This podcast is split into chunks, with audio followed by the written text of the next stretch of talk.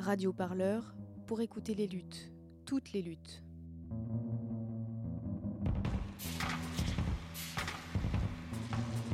Retrouvez-nous sur radio parleur point net. Il y a un cynisme total. Ce qui compte, c'est faire de l'argent. Vous avez d'un côté une autorité publique. Et en l'occurrence, sur les PRAHDA, c'est le ministère de l'Intérieur, c'est l'État. De l'autre côté, vous avez des investisseurs privés qui veulent investir dans le social et qui veulent un retour à la fois, soi-disant, alors je le mets entre guillemets, social et économique. Les deux. Vous avez un évaluateur, soi-disant, indépendant. C'est souvent K P M G. Il se paye, bien entendu. Et si l'évaluateur constate que les prescriptions qu'avait euh, demandées l'autorité publique sont atteintes par l'opérateur, ils ont des objectifs qualitatifs, c'est-à-dire que tu dois parler à tant de gamins euh, pendant la journée, ça doit durer dix minutes maximum. Mais c'est l'association qui le fait, c'est avec les bénévoles. C'est, c'est elle qui fait la valeur ajoutée, d'une certaine façon, mais elle n'est pas payée pour ça. Elle est simplement assurée qu'elle aura l'argent pour faire l'opération, point, c'est tout.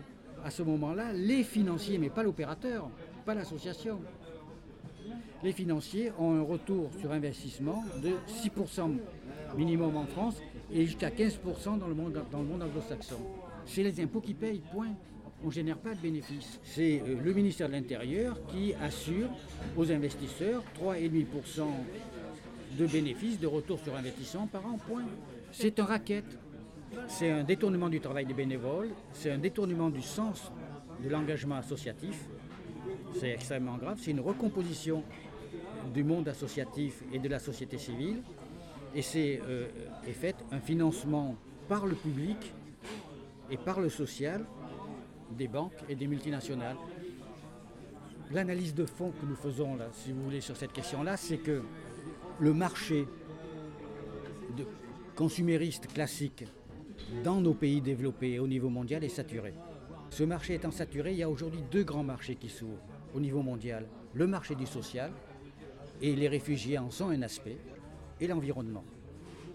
Et quand on regarde ce qui s'est passé ces dernières années, l'environnement est déjà complètement sous la coupe des multinationales. Et il reste vraiment le social qui encore leur échappe, puisque en France encore et dans les pays développés, le système de financement de la protection sociale échappe aux banques, puis c'est encore des cotisations.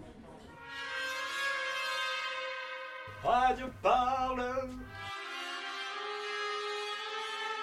Radio Parleur.